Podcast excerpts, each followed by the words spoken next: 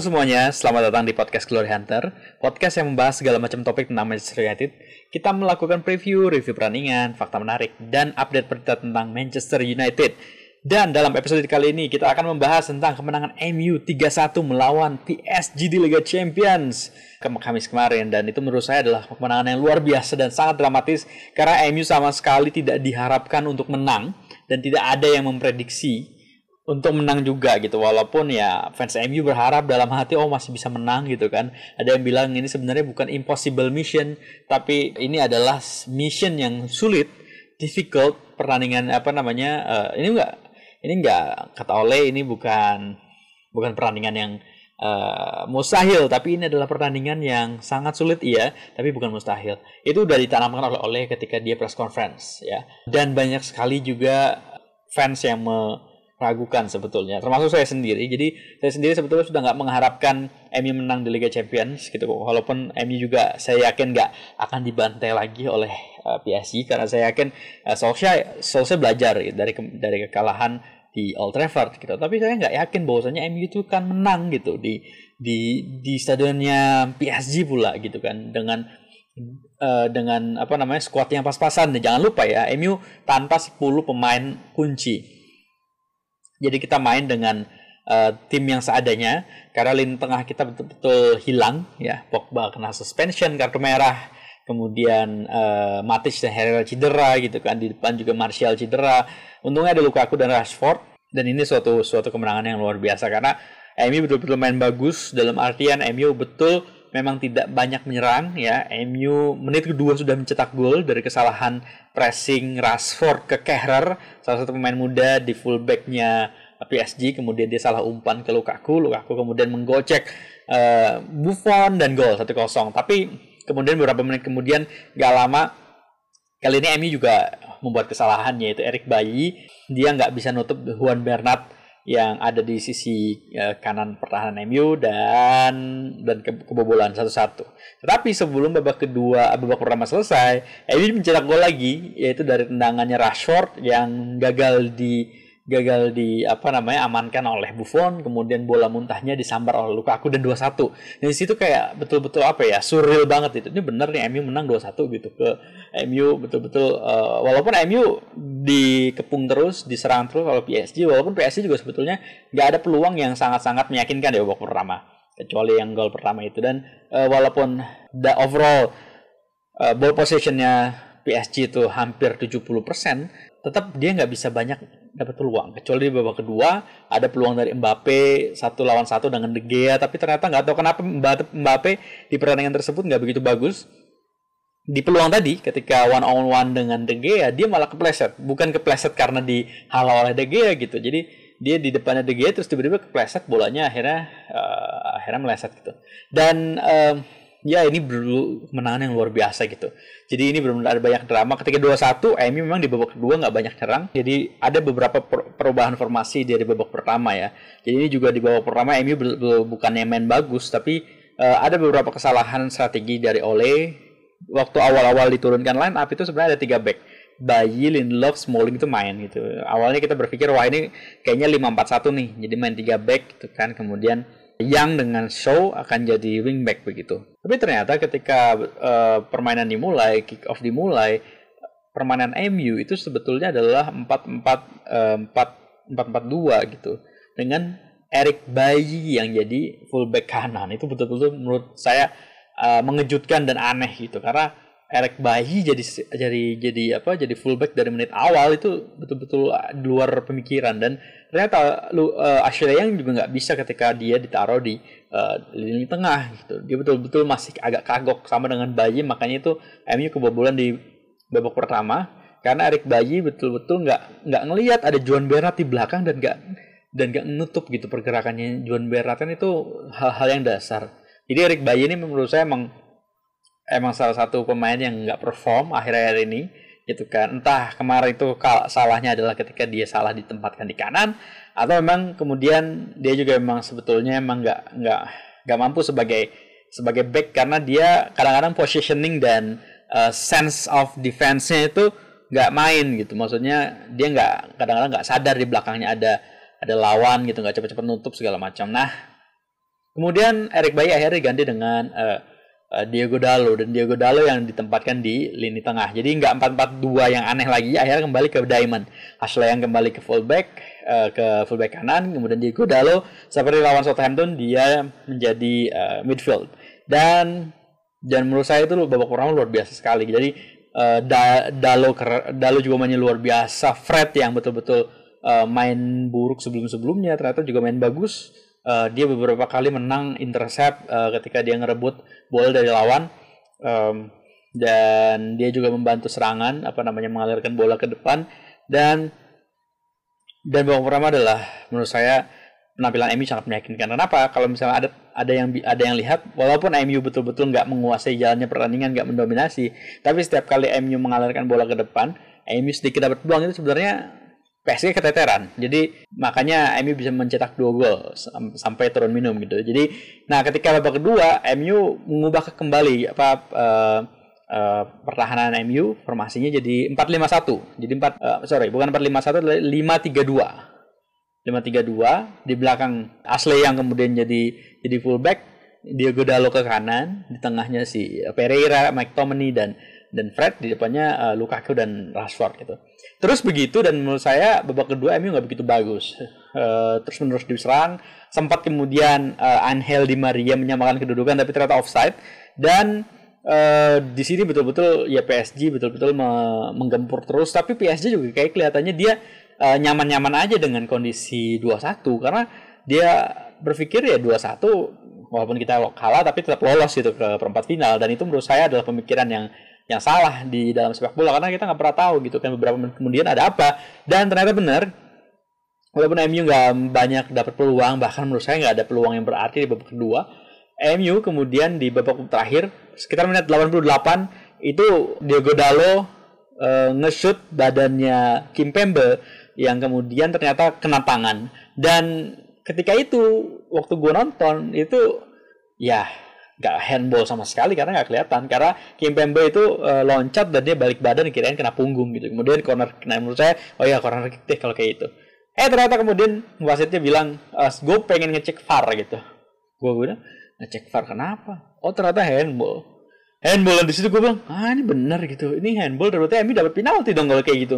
Dan ternyata ya. Dan itu kemudian wah itu ribut lah pokoknya menit-menit terakhir menit 88 itu wasit ribut dan akhirnya gitu ditayangin oleh TV-nya siaran ulangnya ternyata benar itu kedatangan. Dan ini sebenarnya jadi kontroversi apakah sebetulnya itu layak penalti atau enggak? Ada yang bilang sebetulnya itu adalah enggak handball karena Kim Pembe enggak lihat ya, enggak sengaja dan tidak tidak sengaja menghalangi bola dengan tangannya karena dia kan emang munggungin munggungin bola gitu. Tapi ada yang bilang juga ya wasit benar gitu. Toh wasit juga bisa lihat kan dari siaran dari siaran ulang di VAR bahwa bola itu memang mengenai tangan dari uh, Kim Pembe dan Kim Pembe apa namanya kayak tangannya tuh emang agak sedikit dilebarin gitu. Ya kalau misalnya saya juga baca analisis di ESPN FC nggak nggak baca nonton uh, analisis di ESPN FC kan dia ya itu handball lah.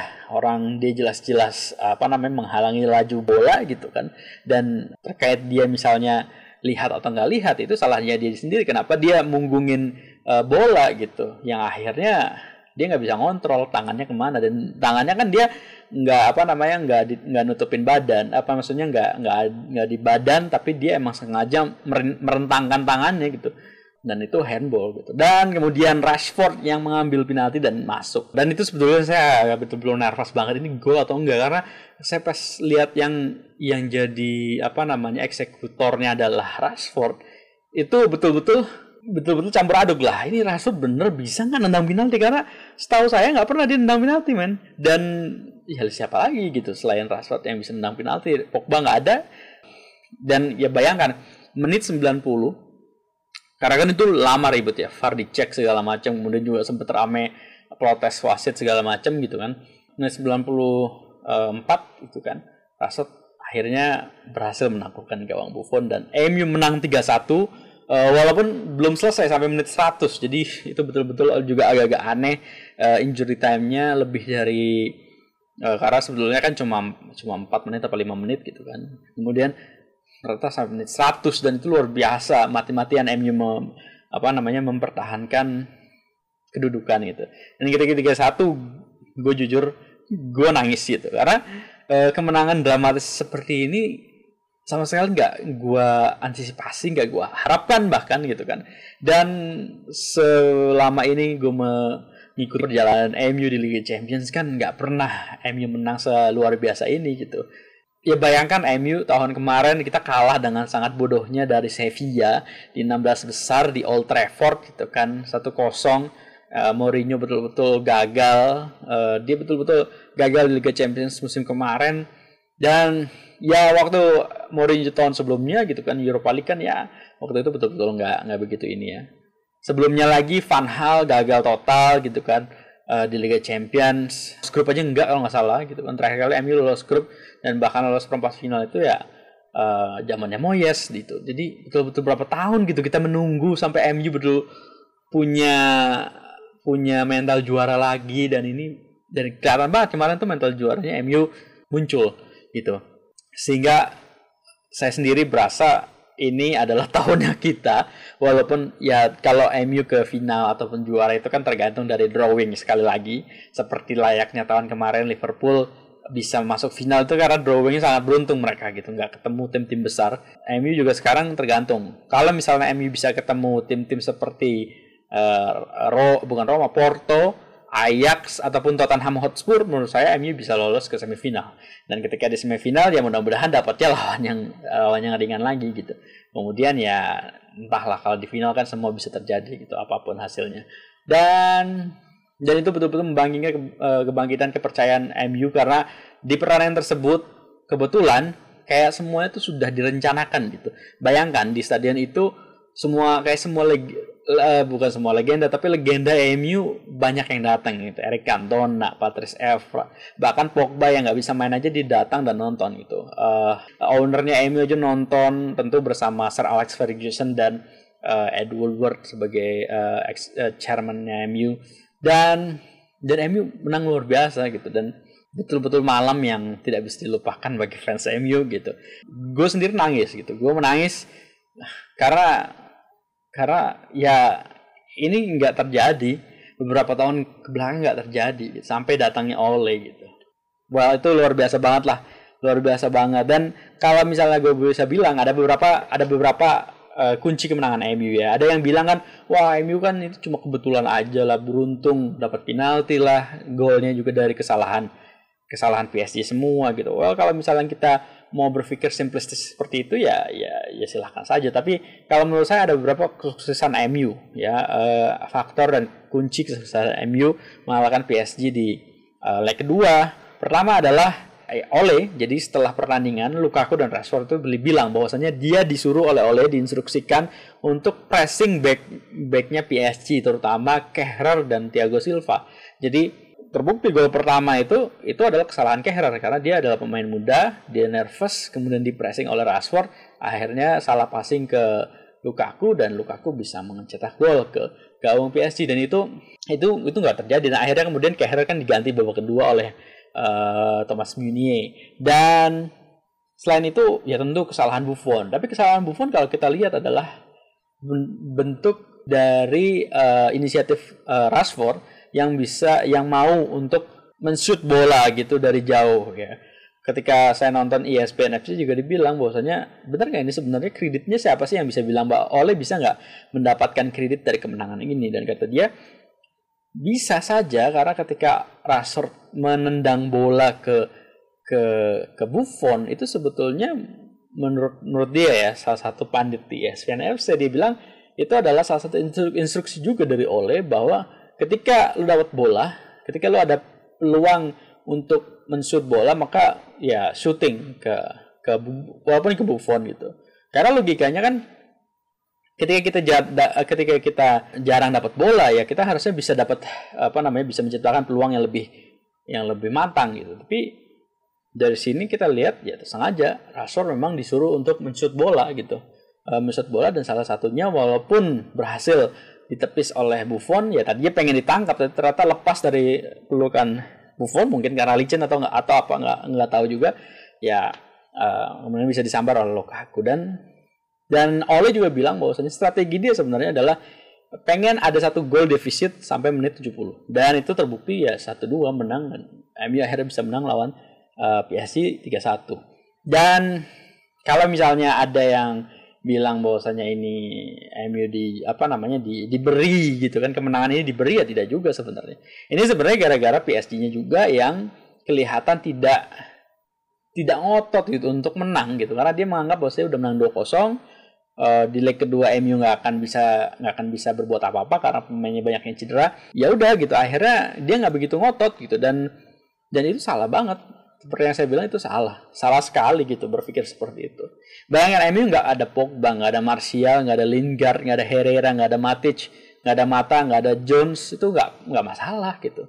Ternyata bisa menang juga gitu. Dan itu yang luar biasa dari Ole. Dan ya saya bisa bilang sekarang bahwasanya Ole layak menjadi manajer Manchester United untuk beberapa musim ke depan.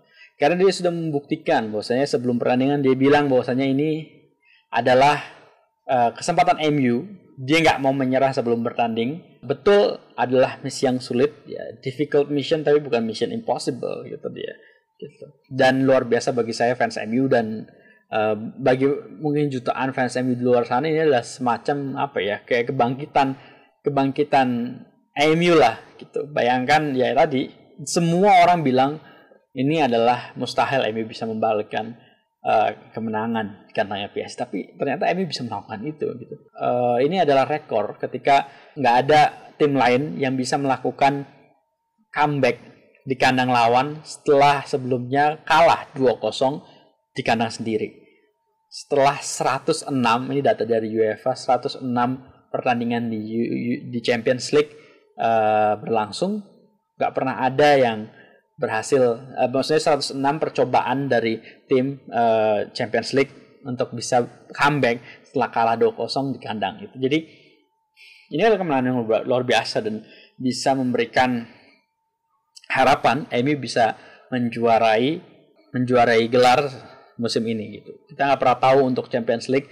Kita harus menunggu 15 Maret untuk drawingnya berharap ya kita bisa dapat Ajax, Tottenham Hotspur ataupun ataupun Porto ya mudah-mudahan gitu nggak sampai ketemu uh, tim-tim. Ataupun kalau misalnya kita harus ketemu tim lain selain yang tadi saya sebutkan tim Inggris lah Liverpool ataupun misalnya Manchester Manchester City. Saya kira itu jauh lebih ringan dibandingkan kalau misalnya kita ketemu misalnya Pak Bayern Munchen misalnya atau uh, uh, Barcelona misalnya atau Juventus ya saya kira ya, tapi misalnya Atletico Madrid itu menurut saya jauh lebih mudah tim-tim Inggris. Dan ini adalah salah satu uh, momentum juga untuk bisa uh, apa namanya merebut posisi tiga bahkan kita tidak hanya berebut posisi empat tapi MU juga bisa berebut posisi tiga karena ketika podcast ini direkam Tottenham Hotspur baru aja kalah dari uh, Southampton yang kita kalahkan minggu kemarin dengan skor 3-2. Mereka kalah di kandangnya Southampton dengan dengan skor 2-1. Jadi saya kira Tottenham Hotspur rawan untuk misalnya keluar dari empat besar gitu dan kalau misalnya MU besok bisa menang melawan Arsenal MU akan poinnya sama dengan Tottenham Hotspur dan kita bisa ada jarak 4 poin dengan uh, Arsenal uh, tapi dengan Chelsea MU masih sebetulnya kalau misalnya Chelsea bisa menangkan salah satu pertandingan yang dia belum lakun, lakoni maka MU uh, eh, akan melorot sebetulnya. Tapi ya itu dia, ini serunya pertandingan Liga Inggris ya. Jadi uh, empat besar masih belum confirm, posisi 3 sampai posisi 6 akan bisa berganti, tapi MU berpeluang besar untuk bisa ke empat besar apabila baik itu per, uh, peringkat 3 atau peringkat 4 apabila menang lawan Arsenal. Itu pokoknya catatan omongan saya, kalau misalnya menang lawan Arsenal minggu ini, maka MU akan uh, masuk empat besar. Itu udah pasti karena setidaknya MU udah ada jarak 4 poin dengan uh, Arsenal. Dengan Chelsea kita akan melawan Chelsea di Old Trafford ya. Jadi MU masih bisa masih bisa mengalahkan Chelsea dan men, um, apa namanya me, menaikkan jarak antar antar Chelsea dan MU. Kemudian uh, Hotspur Hotspur masih akan lawan Liverpool dan masih akan lawan Man City. Jadi uh, ini adalah peluang yang sangat luar biasa bagi MU dan Ole Gunnar Solskjaer karena dulu ketika Ole belum diangkat dan kita masih di bawah Mourinho itu kita 11 poin di bawah peringkat 4 bayangkan ini kayak kayak Mourinho Mourinho aja bahkan bilang akan mustahil bagi MU untuk masuk empat besar. Akan sangat sulit bagi MU masuk empat besar dan Ole bisa melakukan itu. 11 poin loh bahkan sebelum sebelum Ole uh, take over. Um, dan sekarang MU 3 poin di bawahnya Tottenham Hotspur peringkat 3 dan kalau misalnya kita bisa menang kita akan sama poinnya dengan Tottenham Hotspur ini apa namanya prestasi mana lagi yang Oleh harus buktikan gitu untuk jadi manajer MU saya kira Oleh adalah pilihan yang tepat walaupun bukan pilihan yang sempurna gitu. Jadi ada beberapa saya sendiri ada beberapa ketakutan dan kekhawatiran ketika MU jadi jadi manajer uh, Oleh jadi manajer MU dan tapi nanti kita bahas aja lain waktu ya. jadi itu kira-kira lawan PSG pertandingan luar biasa betul-betul mengoyak hati semua fans Manchester United nggak nyangka banget gitu kan apa namanya mungkin terakhir kali MU menang sedramatis ini saya lupa kapan terakhir kali ya uh, sepenting dan sedramatis ini. Oke kemudian kita akan melawan Arsenal uh, minggu malam kalau nggak salah jam setengah 12 malam bagi teman-teman yang ingin nonton. Saya ingin memberikan sedikit preview laga melawan Arsenal. Arsenal ini adalah tim yang cukup solid ketika bermain di Emirates atau di kandang mereka sendiri gitu. Mereka punya rekor yang cukup bagus, mereka nggak terkalahkan di Liga Inggris ketika main di kandang kecuali ketika melawan Manchester City. Jadi hanya Manchester City yang bisa menang di kandangnya uh, Arsenal di Emirates musim ini. MU pernah menang di kandangnya Arsenal di Piala FA, tapi musim ini MU baru akan membuktikan apakah MU juga masuk dalam rekor tersebut ataupun MU bisa memecahkan rekor tersebut. Jadi uh, kita betul-betul harus hati-hati walaupun MU sekarang sedang momentum bagus baru menang lawan PSG. Beberapa pemain inti juga sembuh dari cedera ya kalau kita lihat uh, line up-nya MU ketika apa Solskjaer dia ngasih press conference dia bilang uh, Herrera dan Matic dan Martial udah bisa main Walaupun beberapa pemain lain seperti Lingard dan Mata itu juga sudah sembuh ikut latihan tapi kayaknya belum bisa main gitu. Jadi ada beberapa pemain inti seperti Herrera dan Mata dan ini betul-betul kabar gembira karena kita bisa mengistirahatkan pemain-pemain yang kemarin main di Liga Champions itu. Tetapi uh, di sisi yang lain Arsenal juga sebenarnya lagi nggak bagus. Mereka baru aja kalah di Europa League lawan Rennes. Itu saya nonton pertandingannya dan sebetulnya Arsenal sih nggak nggak nggak beruntung aja gitu. Mereka awalnya unggul 1-0, kemudian di kartu merah Sokratis dan mereka hancur lebur gitu di apa namanya di di ya ini sebenarnya sekali lagi pelatih yang harus disalahkan karena ketika uh, dia kalah uh, kalah jumlah pemain seharusnya ada formasi dan strategi alternatif untuk bisa meng, menutupi celah yang yang mereka miliki sendiri. Tapi yang jadi masalah justru menurut saya Emery sendiri yang apa namanya yang yang yang yang bermasalah. Karena dia malah Mustafi yang tadinya di bek kanan akhirnya kemudian di di tengah dengan Koscielny malah Mkhitaryan yang di kanan gitu. Seharusnya kalau misalnya dia uh, tahu kalau Mustafi itu nggak bagus ya seharusnya di tengah itu ya uh, mungkin bisa uh, Koscielny dan dan Monreal gitu. Dan kemudian di kiri baru apa namanya dipasang Kolasinac. Dan ini sebenarnya uh, mikro mikro taktik gitu. Ya kemudian juga ada masalah misalnya ketika dia masukin Gondozi, yang di di di apa namanya di ditarik keluar segala macam. Itu dan menurut saya Emery bukan pelatih hebat ya. Dia pelatih bagus dalam artian dia dia tuh pelatih seperti David Moyes lah. Dia stabil ketika menangani Valencia juara beberapa kali. Ya Moyes juga dulu kan peringkat tujuh. Uh, uh, jadi Emery itu sebenarnya uh, Spanish Spanish David Moyes gitu. Karena ya gimana dia dulu di di Sevilla emang konsisten gitu. Tapi ketika dia uh, masuk ke PSG ya dia nggak berhasil untuk juara Champions. Tentu karena di Ligue 1 dia nggak ada saingan, yang lainnya pemain yang nggak ada yang sebagus PSG ya dia pasti juara. Tapi ketika di di Liga Champions dia malah yang apa namanya di comeback seperti kemarin MU menang lawan PSG. Jadi menurut saya sih Emery bukan pelatih pelatih hebat. Tapi tapi ya itu kita nggak boleh meremehkan Arsenal sekali lagi. Karena MU uh, eh, karena MU nggak boleh meremehkan lawan gitu kan.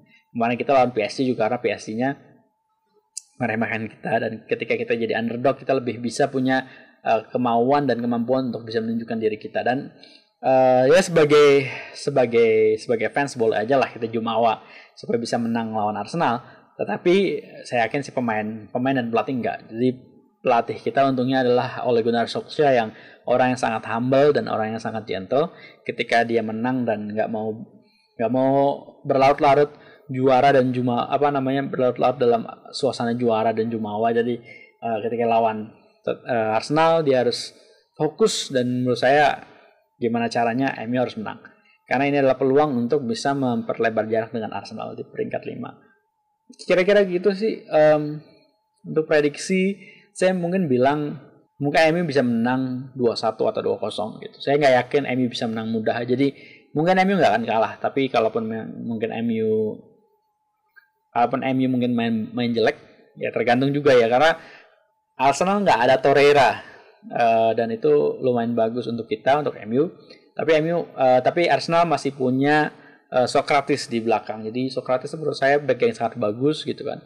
Ketika MU lawan Arsenal di Piala FA juga, ketika ada Socrates, Socrates belum cedera, itu MU masih kosong-kosong, nggak bisa menembus pertahanan uh, Arsenal. Tapi ketika Socrates ditarik keluar, kemudian diganti Mustafi, di situ barulah celah-celahnya pertahanan Arsenal itu terbongkar habis gitu. Jadi ya nanti kita lihatlah siapa yang lebih beruntung kan sepak bola kan masalah keberuntungan sekali lagi kan siapa yang bisa uh, membuka peluang terlebih dahulu. Kalau misalnya MU bisa menang empat besar dari tangan kita.